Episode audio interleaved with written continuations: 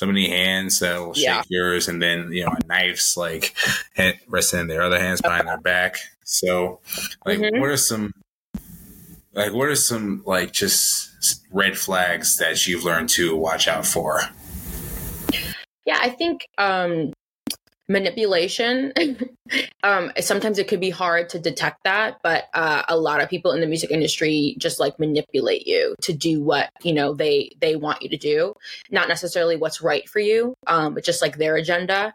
So i think like anytime like someone will say something and it just like won't sit well with you i think like trusting that and knowing like your gut is like 100% accurate. And like if something doesn't sit with you it doesn't sit well with you for a reason and you don't need to like ignore that that's not like you just being like too sensitive or too emotional or not ready you know because like they will just manipulate you know the crap out of you if you let them